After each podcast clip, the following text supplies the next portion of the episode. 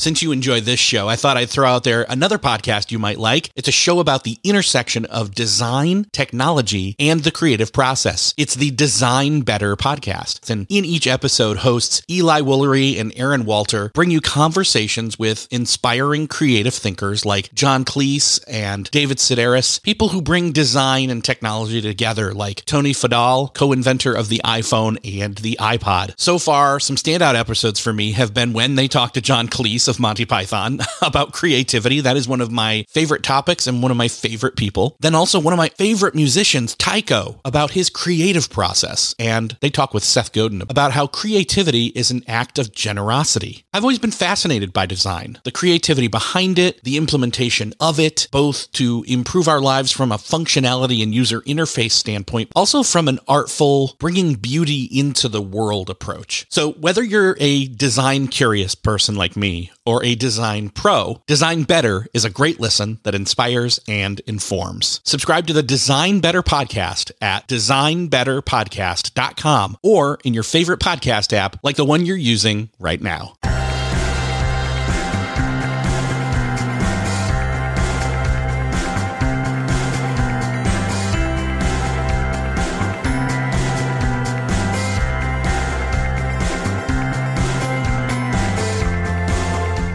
Hello, and welcome back to another episode of Beyond the To Do List. I'm your host, Eric Fisher, and this is the show where I talk to the people behind the productivity. This week, I'm excited to welcome to the show Greg McKeown. He's the author of the book Essentialism The Disciplined Pursuit of Less. And he's here to talk about his brand new book, Effortless Make It Easier to Do What Matters Most. And in this conversation, that's what we're talking about. We're going to touch on essentialism a bit. We're going to bridge the gap from essentialism to effortless and not just talk about what's essential and how to name what's essential, but then how can we make it easier to get those essential things done with less effort? So I'll get out of the way and enjoy this conversation with Greg McKeown. Well, this week I am thrilled to welcome to the show for the first time Greg McKeown. Greg, welcome to Beyond the To Do List. It's a pleasure to be with you. Thank you.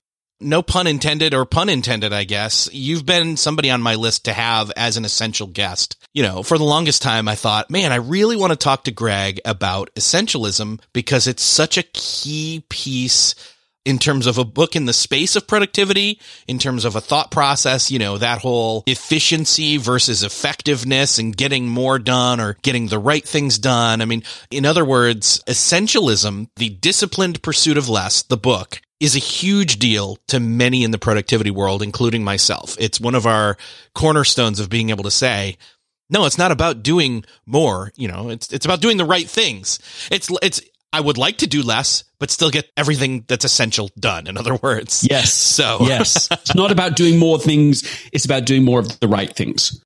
Yes. And the byproduct of that is, is if you can get into the rhythm of the old book, I want to spend some time on essentialism and then move into effortless, the new book. You know, since I never got a chance to talk to you about essentialism, I, but I think the thing here is that essentialism sets up as a really good context for then where effortless comes into play because the subtitle of effortless is make it easier to do what matters most. Well, what matters most is essential. So it kind of says, you know, this is a one step, two step process, if you will. Yes, absolutely. I mean, essentialism is a way of, of, of doing, of thinking, a way of seeing the world and operating within it and orienting yourself within it. It really has three parts of an ongoing process. We explore what is essential. Not what's good, not what's interesting, not what's okay, not what's most pressing or urgent, what's essential. The very important things. Then step two in the process is to eliminate the non-essentials. For example, not just to delegate them, not just to simplify them, to actually eliminate them, to get rid of them. And so then you're left with the most essential things in your life. And step three is to make those as effortless as possible, is to make the execution sustainable so that you can do it consistently, so you can have all the advantages of living an essential lifestyle. But that's what essentialism is. And one of the interesting things to me about writing essentialism and seeing people apply it all over, you know, all over the world now is how many people missed the third step. so that they got the idea that essentialism is about figuring out what's essential and eliminating what's not, but it's almost like they didn't hear the third part. And it's a, it's really important. And so, uh, important enough that I felt it was necessary to, uh, to invest in that, to emphasize it, to teach it. And, and eventually I realized actually it is, it's, it's so important. It is standalone. And so I think that they're, they're very complementary. If people read Essentialism now that they know I, I've written Effortless, they can see it everywhere. It's not like I completely didn't mention this before. It, it, it makes up a significant part of what an essentialist does. But as you start to delve into it, you start to go, effortless is itself a philosophy. It's itself a way of operating in the world. And so it requires its own, you know, removal of an old way of thinking, an old paradigm uh, needs to needs to give way so that you can discover this more effortless, more at ease way of being and doing in the world. And so I just see essentialism and effortless as really complementary.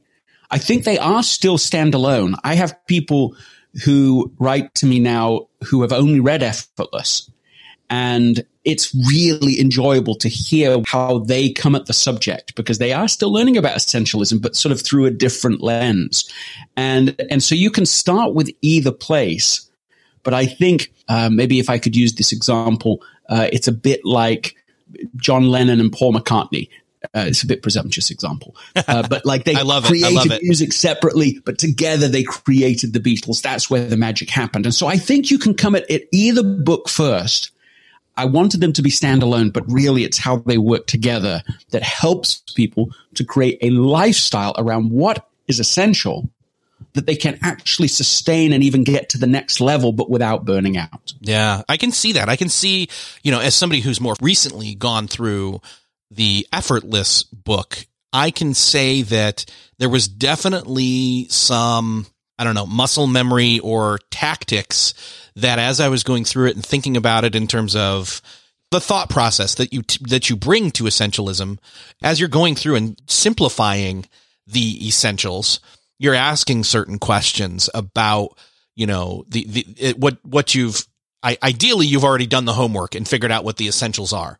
But if you haven't yet and you're going through effortless the book first you're going to start asking yourself questions like it, you know, uh, it, this, these things that I do constantly, consistently that I have to do, whether I've analyzed that yet or not, how could it be easier? Or how could I make this more fun? Or what are some of the possible workflow tweaks or changes that I can do to the plumbing of this workflow that will make it more efficient and more effective? Yeah, I think that's right. Um, I, I, I think about it this way now that the people I write to are typically the high achievers. And in a sense, Effortless is a guide for high achievers on how to achieve low stress results. So if you're a high achiever, if you're part of what my brother Justin calls the hit squad, that is the acronym hard working, intelligent, talented group of people, your challenge in life is not whether you're willing to put in effort. The challenge is whether you're running out of space. So if you start to run out of space, like, let me say it this way. Who listening to this wants to achieve breakthrough results? Uh, even 10x results. And I'm just going to assume it's everyone. Now, the question is this. Who listening to this can work 10x harder? the, the answer to that is like almost no one. Like if you can work 10x harder, that that's what you should do. I mean, great. You know, if you have that realm, I mean, I'm not in favor of not working, of not putting an effort. I have four children. I'm trying to teach them. I'm trying to emphasize that to them, to, to the amount they can contribute and achieve if they're willing to put in effort is enormous. Of course it is. I'm in favor of that strategy. The only problem is you can only go so far with it. What got you here won't get you there. So once people start to get to the point quite quickly where they're going, well, I'm, I'm pretty much maxed out now, you know, well, what do you do? Well, if you believe it's the only strategy, then you're going to keep pushing to the point of diminishing returns or even negative returns. However, if you suddenly discover there is a completely different strategy, a whole array, a, a, repertoire of strategies for making it more effortless to achieve those results, it is a game changer. Uh, it, it really can change everything because effort is finite. Whereas in these strategies, you can find strategies that will make things literally 10 times easier or even a hundred times easier or a thousand times easier, like so that you can achieve incredible results and without burning out. So to me, that's the value proposition here. And somebody can start with that right now. Anyone who feels like, look, there's all these things I want to achieve. I've got goals that really matter to me. Great. Let's start with that. Now let's try to remove the things that are making that harder than it needs to be for you to get those results again and again and even at the next level up. Yeah. Uh, for me, I, as I'm thinking about this, as I'm, as I have mental pictures, this is often what happens is thinking about essentialism. I think about, I'm not sure where it originated. I think it's a Stephen Covey thing potentially, but the, the metaphor of, you know, the, the glass tub and the the big rocks, the medium rocks, the small rocks. That in other words, you know, if, if somebody's never heard this, I've seen it done physically in front of me as a yeah as the big the big rock yeah. theory. That uh you know they've done it backwards where they've put in all the small ones all the all the sand essentially then some smaller ones some other smaller ones and then the big ones wouldn't even fit. And so the lesson here is that those are that was the backwards way to do it. You got to put in the big rocks first the most important things the essentials in other words with this, with effortless, I can't help but think this is the other side of that. That once you've prioritized, once you've figured out what the big rocks are, and even some of the medium ones, because sometimes, you know, they may have less of a, a heft to them as a rock, but they can still be pr- pretty essential. But that's because that's why they're like second tier. But when it comes to effortless, I'm thinking in terms of the fulcrum and the lever and adjusting that, that you can push on something in a different way after adjusting it and get more out of it or get it done faster or quicker or easier or literally with less effort, right? Yeah, and let's let's build on that for a second. Uh, a friend of mine, uh, Jessica Jackley, who when she was uh, younger went to Africa trying to make a difference there. Went with the, her then husband and and and friends, and they're trying to how can we get a better result? How can we instigate something to help somebody get a better result? Okay, that's what they're trying to achieve. Now, they come across an entrepreneur. She is selling produce on the side of the street. The only way she gets a result is by putting in effort today. It's one for one. I've got to be here today to sell this produce today, to get paid today, to be able to eat today. So this is a this is a linear result that she's getting. It's a subsistence level, which of course is not great for so many reasons. But she can't afford to take a day off to improve the system because then she doesn't eat and her children don't eat. So Jessica looks at the situation and says, well, well, what would it take to create a system that would get better results for this entrepreneur? Instead of her just working on her business or, or in her business rather, how could we help her to work on her business? So they figure out that if they gave her gift of $500, then she would be able to take enough, off enough time to go and make arrangements with the fisheries, with the farmers, to deliver the produce closer to her so that she can cut out the middleman, become more profitable herself, and be able to now just get a bit above what she'd achieved before. So results start to flow a bit more to her than previously. That's a game changer for her and for her family.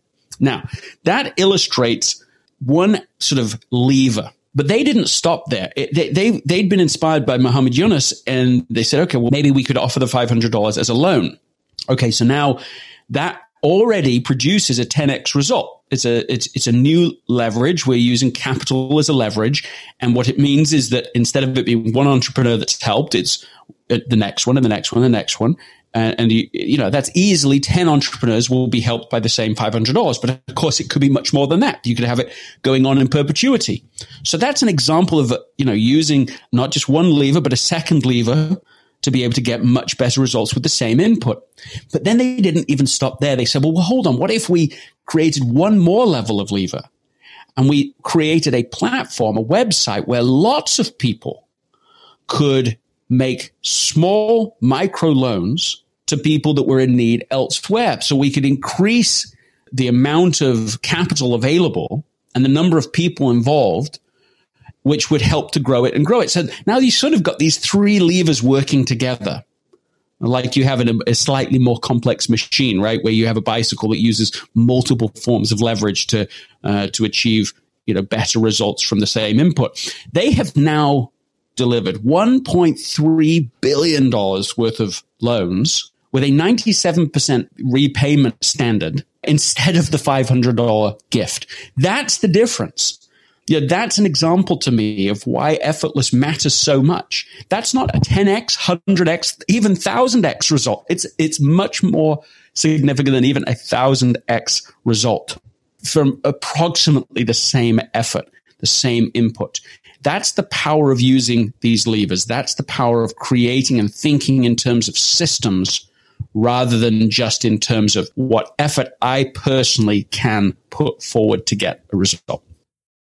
Still searching for a great candidate for your company? Don't search, just match with Indeed. Indeed is your matching and hiring platform with over 350 million global monthly visitors, according to Indeed data, and a matching engine that helps you find quality candidates fast. Ditch that busy work. Instead, use Indeed for scheduling, screening, and messaging so you can connect with candidates faster. I wish I had Indeed when I was in the hiring process in roles in the past because it is a slow, arduous headache of a process to find the right people, or at least it used to be, join more than 3.5 million businesses worldwide that use Indeed to find and hire great talent fast. In fact, in the minute I've been talking to you, 23 hires were made on Indeed, according to Indeed data worldwide. And listeners of the show will get a $75 sponsored job credit to get your jobs more visibility at Indeed.com slash to-do list. Just go to Indeed.com slash to-do list right now and support our show by saying you heard about Indeed on this podcast. Indeed.com slash to-do list. Terms and conditions apply. Need to hire? You need Indeed. I mean, this is the core of why I got interested in productivity originally was this idea that either there's too much to do. So it's about figuring out what needs to be done in what order, time management, all that kind of stuff, calendaring, but that it was also this whole other part, which was energy management. And is there a way to either still spend the same amount of energy or effort and get more results, get better results, bigger results, larger results, however you want to put it, more productive, you know, produce more, in other words? Or is there a way that I can get the same amount of output with less amount of effort so that I'm using less energy and then have more for other things, which I think that's a good parallel or path to talk about in terms of the load that we allow ourselves to have and why a lot of people, when they're back in the essentialism world and they're thinking about the big rocks, they say, yeah, but I've got too many big rocks, right? Well, I certainly found myself with that problem, which was, uh, which, you know, the, the metaphor of the big rocks is all good. I believe in it. Uh, put in the most important essential things first, then see what room is left for other things. Uh, you know, that, that metaphor is, is, is a good metaphor. I think it's true. I think there's tremendous value in it. And I still work on that on a daily basis. But this problem that you just portrayed is like, what happens if you have too many big rocks? What if your responsibilities grow to the point, like, for example, it happened to me. I'm now the father of essentialism, but also the father of four children. And along the ways, other responsibilities are growing. So I'm being much more selective than I've ever been at this point, but I still find myself running out of space and getting to sort of getting to the, uh, to the edge of what I feel I'm able to do with the current systems that I have. And then in the midst of that, we have a family emergency when when one of our daughters suddenly becomes like really ill uh, with what turned out to be uh, a neurological disease and sort of inexplicable for a long for, for months, even as she's going from the picture of health into sort of a very, you know, everything's moving almost at Parkinsonian speed, uh, so that she's, it takes her two minutes to write her own name she speaks only in one word slurred answers, monotone voice, no personality. Uh, the light that was so bright in her just sort of goes dark and then it almost uh, goes out altogether. And she's on the way to becoming, you know, comatose and dying. And the neurologists are just, you know, shrugging their shoulders like we don't know what to say. So I'm already feeling at capacity. Then you have this family emergency, this great big rock added on. What became clear in the midst of that potentially agonizing experience was there really are two paths in life. There are two paths of execution. Even after you understand what's essential, the way that you approach it is as important as the thing itself. I, I stand by that statement, by the way, because because think about this with Eve. Now, just speaking about specifically, helping her get well is the priority, right? Like we know what we we know what our focus is is to have her hundred percent better, if at all possible. Uh, so, how important is the way we approach execution? Is it is that a trivial part of the the exercise, or is it an essential part of it? If we had done it the reactive way, the exhausting way, we could have been spent in days, weeks, certainly within a few months, toast. And I don't just mean like physically burned out, although that's obvious that that could have happened. Uh, but I mean also emotionally burned out. Uh, marriage could have been just strained beyond belief. We could have had our ch- other children resentful, angry, frustrated, you know, we, we could have lived in a state of perpetual anxiety and just been in true agony the whole time. Like that is a, that's not, that's not an exaggerated description of the circumstances. That is often what happens. So it was a, it was, it was a great benefit to us to even be aware, to even have this glimpse that there was an alternative path of execution that we could, for example, live in a way that would remove the anxiety, that we could be grateful in everything instead of being complaining and moaning and whining. We could, we could still laugh together. So we're maintaining a positive state, an effortless state uh, where we're singing together around the piano, we're going on walks still, we're laughing together, we're playing, we're praying, we're, you know, together, we're, we're still doing all those things to maintain mental, emotional, physical health around it. Also the state, you know, you can still be at relative ease even in the midst of this externally traumatic experience.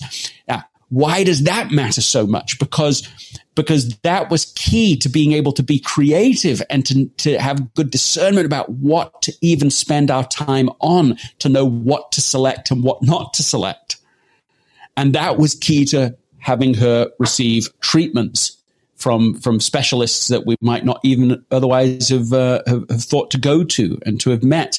So we the way we approached it ended up being as important as the target because if we had approached it in the heavier, you know, more burdened, more anxious approach, we would have burned out before helping her, before being able to do it. It ended up taking uh, two and a half years, the journey. It wasn't a few weeks. It wasn't a few months. It's been two and a half years. And at the time of this conversation, she's really thriving again. She's doing very, very well again. So we're, we're of course, we're very grateful for that. Uh, not knowing, of course, it could it could ever come back in the future. So, you know, we, we needed to approach it in a way that was sustainable so that we could actually be there for the journey, however long and hard that journey would be. So the way we do it, it's not just getting the right thing, it's doing it in the right way. That is as important as what you pursue. Yes.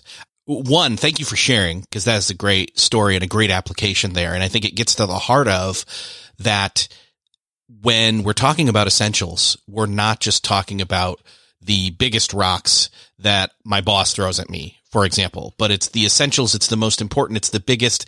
It's the essentials. It's it family being one of those biggest things, individual relationships being some of those biggest rocks. And so having a, an inventory of what those rocks are to begin with, but then knowing what that you, you said sustainable, knowing like a pace that's sustainable in terms of, in other words, you said essentialism is essentially about choosing and doing the right things, but that effortless, it's about then taking it one step further and choosing to do those right things in the right way. Yes, I think that I think that it really is. You know, essentialism is doing the right thing at the right time in the right way. Mm.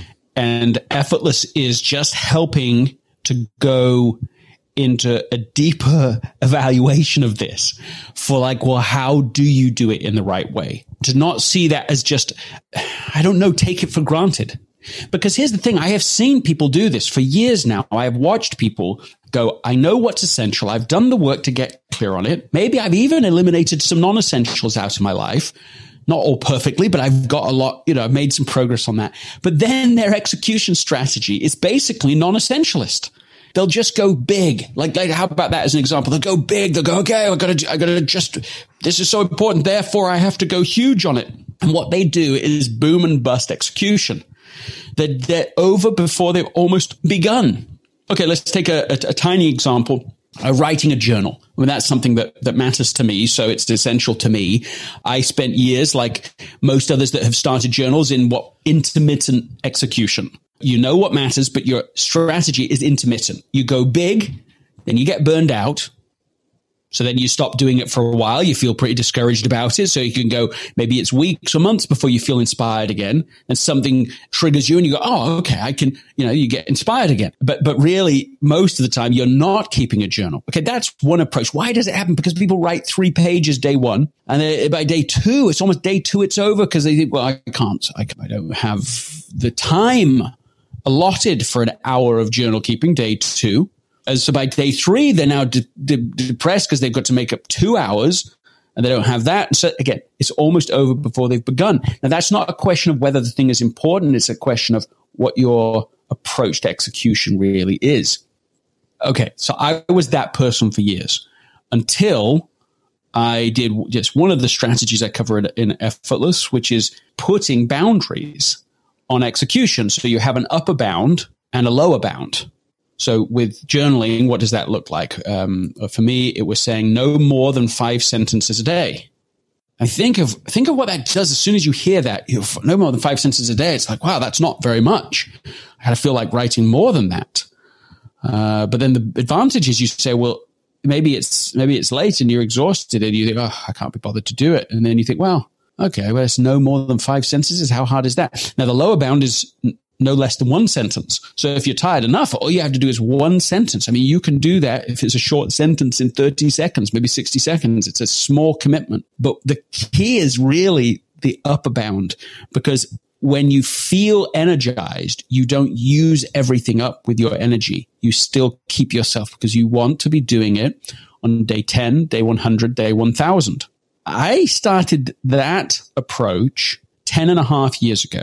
And I don't think I have missed a day in 10 and a half years. That's the power of it. So now I have a huge, a whole shelf of journals. I go through about four per year. I don't have any upper or lower bound anymore unless I start getting behind for a day or two. And then I just go back to the original rules. Okay. No more than five sentences. You're just going to have a small entry so that you make sure that you catch up so you're not overwhelmed by it. And then you can go back to what your normal approach is. So that's an illustration of why the execution strategy and effortless execution strategy around finding the right pace really is as important as choosing the focus in the first place. Well, and that dovetails really well into a previous episode where I talked with Jeffrey and Jamie Downs on the power of streaking. And I know before people, you know, get their minds to a place where, uh, you know, it's not appropriate. Uh, it's, it's it, mm-hmm. creating a streak of activity, doing something that's simple and essential daily to, uh, you know, it's, it's, in, in a sense, I think that it does create like you can do more, but it's creating just the minimum. In other words, I think you said the over and the under, or what were what were the specific terms you Up, used? Upper bound and lower upper bound. bound and lower bound. Yeah. So they had a they would create a lower bound of saying, you know, for example, my minimum is to uh, daily walk one mile. Now that would allow, you know, that's, that's the minimum. They could do more if they wanted to, but they weren't required to, in other words, for that one thing. And, and this actually even kind of dovetails even into not just habits, but also into, um, perhaps ritualizing things, which I know is something that you go into. I know there's another example that really struck me though, which is with the I, I can't forget if it's North or South Pole expedition that yeah. that is that basically establishes this one really hits me because it establishes why creating a consistent practice on a daily level makes way more sense than the hustle culture that we see so much of. Yeah, look, the the is this is this is basically the the space race, the moonshot of the of the era. Um, you know, this is this is the, the great age of exploration. So the, the early years of the 20th century. And the most sought after goal in the whole world is to reach the South Pole. It had never been done before in all of human history. It's not by Pytheas, the first polar explorer back in, you know, 300 BC, uh, not by the Vikings, uh, a thousand years later, not by the Royal Navy and all its prowess in the, the British Empire. Uh, and so it was in like talking like 1911 uh, that there are these two rivals for the poles that are trying to reach that elusive goal. You've got Captain Scott from Great Britain and uh, the last Viking who's leading Norway, uh, from Norway rather. And they, they have this 1500 mile race against time, race of life and death. Yeah, one team gets back victorious, the other would not return. So, you know, they've set the goal. So they know what it is that they are trying to achieve. So now it's about execution. It's about how do you make that happen? Um, the, the, one of the teams, the British team, tries to push really hard on the good weather days. And the consequence of that is that on the bad weather days, they're exhausted physically but then they take a hit emotionally because they're just in the tent. They can't make any progress. And, and then the next day's bad weather too. And the next day. And so then they just, they, they get into a complaining cycle. You have it in this journal. Oh, we have the worst weather of anybody who's ever attempted this. Well, actually, that isn't true, but that's how they felt about it. Uh, they, they had better weather than the team that had gone before them that they had modeled their own trip on. But you see, the cycle had, the downward spiral existed for them. He wrote in his journal, I remember he wrote, I doubt if any party could travel in such weather. Uh, but one party could. And, you know, on a similar blizzard, Amundsen, the last Viking, writes in his journal, It's been an unpleasant day, storm, drift, and frostbite, but we have advanced 13 miles closer to our goal. See, that's the thing. Amundsen had set a rule, and his rule was 15 miles. That was actually both his upper and lower bound. He just said, look, it's 15. Good weather day, we're trying to do 15. Bad weather day, 15. And so the plot thickens when Amundsen's team gets within 45 miles of the South Pole. So they're closer to the, than anyone who's ever tried before. And they're on the verge of winning the race of their lives. And the surface is as good as ever. The weather is splendid, he wrote, calm with sunshine, and they're on the polar plateau. So they have the ideal conditions to ski and sled their way, and they can do it with one big push in one single day. Instead, though, I mean, what would you do? I mean, what would the what would the average productivity overachiever do on that day? I mean, we're built and in, not built in a biological sense. We're built in a cultural sense to believe that what you do is you push, push harder. That's the way to success. We've been taught it actually sold that. And to some extent, it's a bill of goods because there's only so far you can push with that strategy. So it's useful, but only to a certain point. Well, anyway, there they have it. It takes them three days. They average again 15 miles for the last three days. They beat their competitors by 32 days, something like that anyway.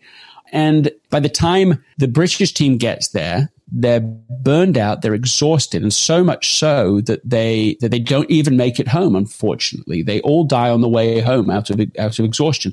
The boom and bust approach is just a dire strategy for execution, uh, even though it's the most dominant one that's used. Intermittent execution is the dominant and natural consequence out of a, a, a no pain, no gain hustle mindset that we have been sold. That Those all go together. They're all a con. It doesn't matter how many heroics you teach, how much you reward it. It's actually counter data. It's counter the, the, the science we actually know and understand about what makes peak performance, especially over time. So let me just tie this up. One of uh, the biographer of a terrific biography of the of, of this great competition between these two teams uses a phrase that to me, when I read it, was breathtaking. He, he said that the Norwegian team reached their destination, and here's his quote, without particular effort. I mean, what do you, what, how can he use such a phrase? How unthinkable is it that the great exploration of the age, one of the most extreme physical challenges and mental challenges fathomable then or even now if you suddenly signed up for doing it now. The, that was the description without particular effort. How can it be? And yet that was his description of the experience. This pace, this steadiness. Of course there was effort. I mean, I, I, I, I don't want to overdo the point either. And yet that wasn't the phrase that he wanted. He chose to describe the experience for this team. They achieved it without particular effort. They weren't forcing it. They weren't these great heroics and, you know, terrible things that they're doing and destroying their bodies to achieve one more inch today. And this, in fact, is not just true for this, this, this race to the poles. It's true in most of the data about how successful people maintain success and how successful people become very successful and break through to the next level. When you actually study it, when you go back beyond the media distortion, the media distortion is really important because they need a story and a story that gets told is the dramatic.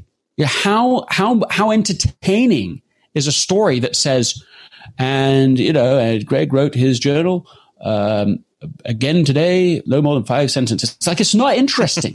so it gets a, a, hugely undertold and undersold. And so as it is, this this this this this feedback loop that reinforces a story that's just wrong. It's just wrong. The way to break through performance is not hustle more, force more, kill yourself stuff. It's just not the right way to think about it at all. What we want is sustainable what we want is to be able to find the right pace and to be able to continue it. Be diligent, of course. You want to give it, you want to be disciplined, but you want to build systems so that the execution becomes easier and easier over time so that you can accomplish more and more without strain, without particular effort.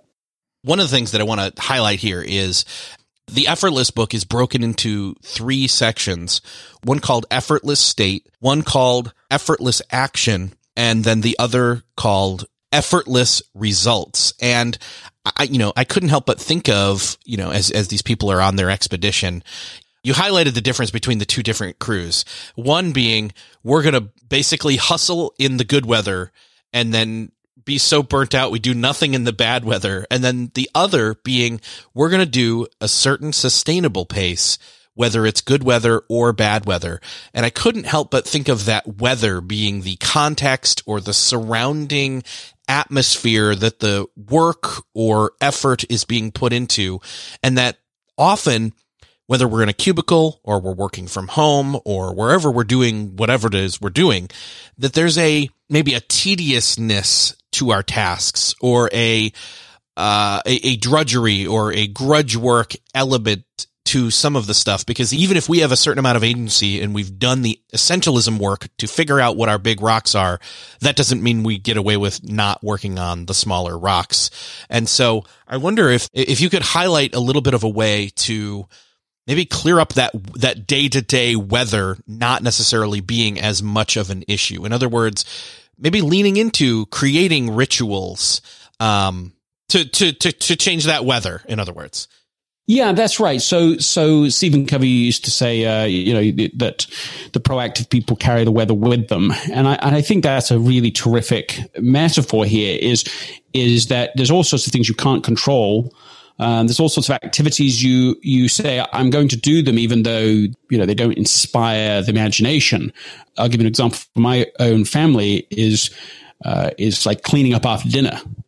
Uh, okay, that's not no, nobody's nobody's going to erect a statue for having done that, right? It's not it's not grandiose in any way, and yet if you don't do it, you have a significant problem. So it's still it's still important. It's still a necessary part of the of having you know good family, good environment, good culture. So it used to be that that this was drudgery, or at least drudgery in the sense that my children were like.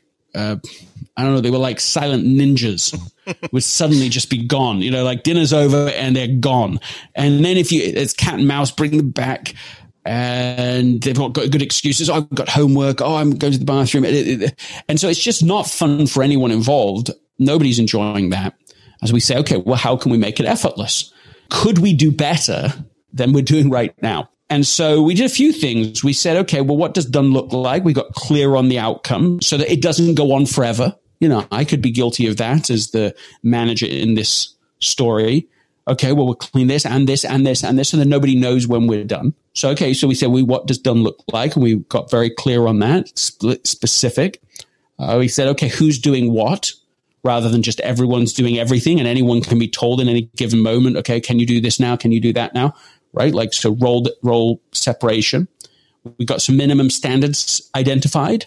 What does clean look like? What, how do you know when your task is acceptable? And so eh, all this is done. This is like training. And the day arrives when we're going to put this all into practice. And this is what happens. This is, this is, I mean, it's, it's, it's amazing, right? Nothing happens. Uh, is, is exactly what it was before. Uh, it's Ninja Ninja City again. They're all gone, all silence, and and the the tipping point was where my eldest daughter just added one more feature. It sounds uh, whatever unimpressive, but it was just to put on karaoke music, loud Disney classics, and that, that's that's not going to work for everybody, I'm sure, but that was just enough to make it instead of a tedious chore into an enjoyable ritual. And so then, like, because because what it turned out, it was kind of a party atmosphere after that. And literally, like, the children just started, somebody started singing, and then everyone's singing, and everyone's kind of dancing as we're doing this. So all the training was a necessary condition, but it was this additional thing about turning. It wasn't just having a routine or a habit. It's like a habit with a soul. And that's the difference between a habit and a ritual. A habit is something you do a ritual is how you do it because how you do it is like if you do it in the right way, the doing can become enjoyable. You look forward to the thing instead of looking forward to the result after the thing. And, and that's, that's a really important distinction. A lot of people think exercise needs to be drudgery. A lot of people think oh, everything that's essential has to be drudgery. And they get into this idea that that's why they don't do it. Well, you know, I mean, that's, we got to do it, but it's hard. And so as soon as you divide, separate essential and hard from easy and trivial, as soon as you think the world is divided into those two types of tasks, then you're really stuck because the very thought of doing the essential thing will overwhelm you starting to do it will exhaust you. And so you just keep jumping back and forth between the two. You're either working hard on, on something that's essential, you get tired, and then you go to the easy but trivial, and you just jump back and forth between them because you don't like being in the easy but trivial because you feel guilty. It's like the dark playground. It's like, ah, I don't really want to be here. And so you, you're jumping back and forth between these two.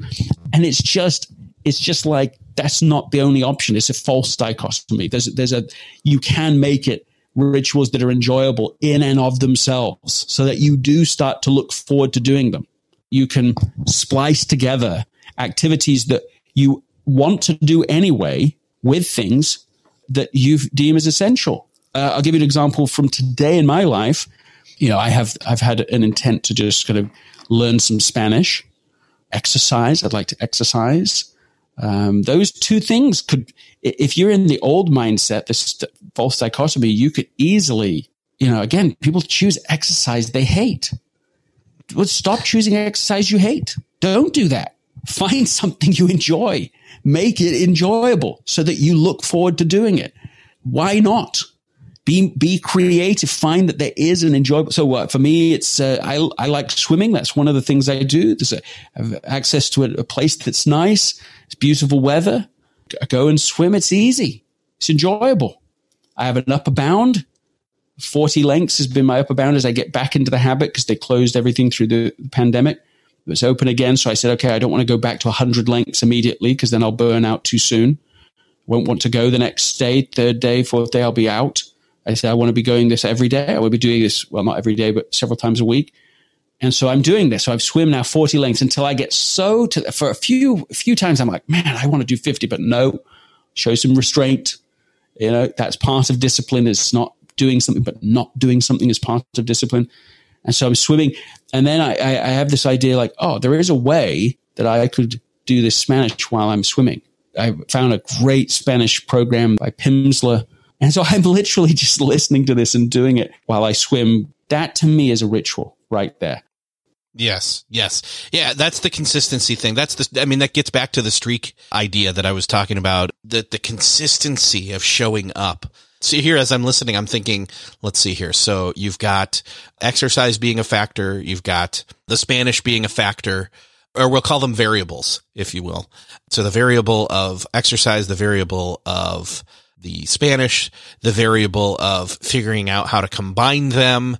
In other words, your variables are going to be different than my variables, but by figuring out what the right chemistry of variables is, you come up with something that long term and short term breaks through. You've, you've got daily consistent fun or enjoyment of getting a thing done. And even if some days you don't notice it being fun and other days you notice it being more fun, it's that you're still consistently doing it every single day and it's building and growing and, and bearing fruit.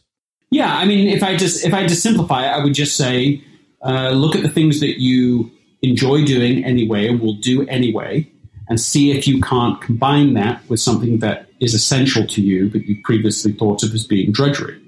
Yes. Uh, I, have a, I have a, a CEO friend who loves a particular podcast that he listens to, you know, on a daily basis. He'll do that anyway.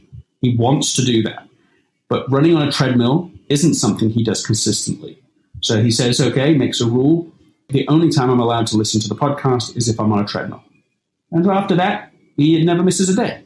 So he just took something that was enjoyable and he, he connected it to something that he himself has identified as essential, and he's creating a, a ritual that he looks forward to doing more, at least, than before. Yes. So it's that's that's the that's the combination. I mean, it's not it's not really rocket science, but just because it's sort of common sense doesn't make it common practice, uh, especially in a culture that celebrates heroics in the way that we've described, that celebrates burnout uh, almost like a badge of honor in and of itself, then then you're going to have bad out of that bad paradigm comes bad practice, uh, where people think, you know, literally not just think, state it, print it, tattoo it, no pain, no gain. I mean, that's not what the data shows, but it's okay. You can have that cultural assumption if you like. It won't serve you well. No pain, no gain is like the bloodletting of the 21st century. Yeah. Uh, bloodletting went on for, you know, for the longest time in the medical community. All the while, it's hurting people, it's damaging people, sometimes killing people. And yet they're saying, well, this is the thing to do because that was the paradigm. The data did not support that. The re- or certainly the reality did not support that assumption. Those things were really counter. Similarly, now, what when you actually study what data we have about how to have peak performance, especially over time. We know a lot about how to achieve that, but what people are being taught, what they're seeing in social media, what they hear in media stories creates a, a counterfeit and, and it does a lot of damage. It's like in productivity, sometimes we're still operating out of a mindset that was created either in the Industrial Revolution or, or even just like in the 1980s, where you've got some motivational speakers screaming, you know, you you just have to put it all in, put in all the effort, and you'll get everything you want out of life. It's just like, yeah, that isn't actually what works. Uh, I, I just uh, I can start to think about how people as they as they grab the effortless book will start to find that some of those things that one they've not thought about in terms of retooling how they do their essential stuff they'll actually start to think about oh yeah i forgot i'm a little off kilter in terms of what my essentials even are, it, it, which is great because you've got an ongoing conversation with your podcast, which I'll make sure to to link up here. So the the the, the podcast is called "What's Essential," and uh, people can find it at gregmckeown.com slash podcast. I'll link that up in the show notes as well, so people can find that.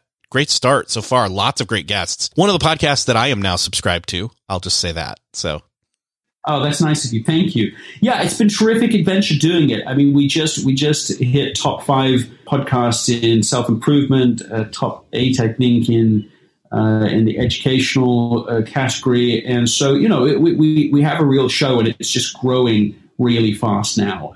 Uh, and and I'm I'm loving it. I'm feeling. I mean, I, we started in the midst of the pandemic. You know, we literally couldn't even get recording equipment. I mean, we started, and we just said, "Hey, we're just going to be consistent." And I didn't know, actually, despite everything I've just said in this interview, how good of a strategy that was. But one of my other podcaster friends was saying that 90% of people that start podcasting will quit by episode three, I guess. And of the 10% remaining, another 90% will quit by episode 21. And so, literally, if you just are consistent, you will outperform the vast majority of your competitors just because you're still there. I mean, that to me is a great, it's literally true. Uh, we're in it for the long run with with uh, with the What's Essential podcast, but we're also just trying to improve everything as we go. Now we've learned a lot, and so I think people are responding.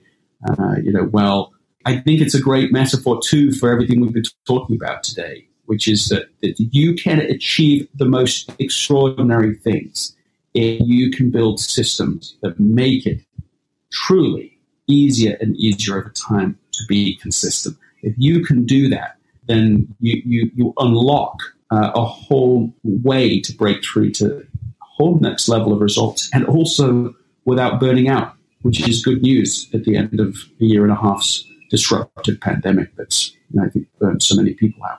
Yes, yes. We all need to recover from the the burnout of the last year and a half or so. Some of us before even that point were already that's right. You know, working harder, not smarter. And so, uh, this is a great call to action to switch that up. Let's start thinking a little differently. Let's start moving forward a little more smart instead of, you know, burning out and hustling. So, Greg, great talking with you and open invitation to come back on the show, not just for a next book, but if there's another topic that comes up and you're just like, Hey, I want to test this out, see how this goes. Like, like a stand up comedy, uh, yes. Uh, you know, stage. I Feel like free. That. I like that. Thank you so much for that offer. so, great talking with you. And uh, again, I'll link to the book and the podcast in the show notes. And thank you so much for talking with me. It's been a real pleasure. Thanks for having me. Well, that's another podcast crossed off your listening to do list. I hope that you enjoyed this conversation with Greg McKeown. I know that I was thrilled to finally be able to talk to him. It was well worth the wait. I know that essentialism and effortless are both worthwhile books to pick out. And as you can see from this conversation, you should be able to pick which one you want to go to first. It's not a one, two step locked in kind of a structured thing, but make sure to at least take some action by grabbing one of those books for sure, especially if you've not read either one of them. Thanks again for listening. I hope that you enjoyed this. I hope you got something out of it. Would you do me the favor that if you got something out of this podcast episode, you would share it with somebody else that you know needs to hear it? Think of that one person, hit that share button in your podcast player app of choice or over on the show notes at beyondthetodolist.com. Thank you so much for sharing. Thank you again for listening, and I'll see you next episode.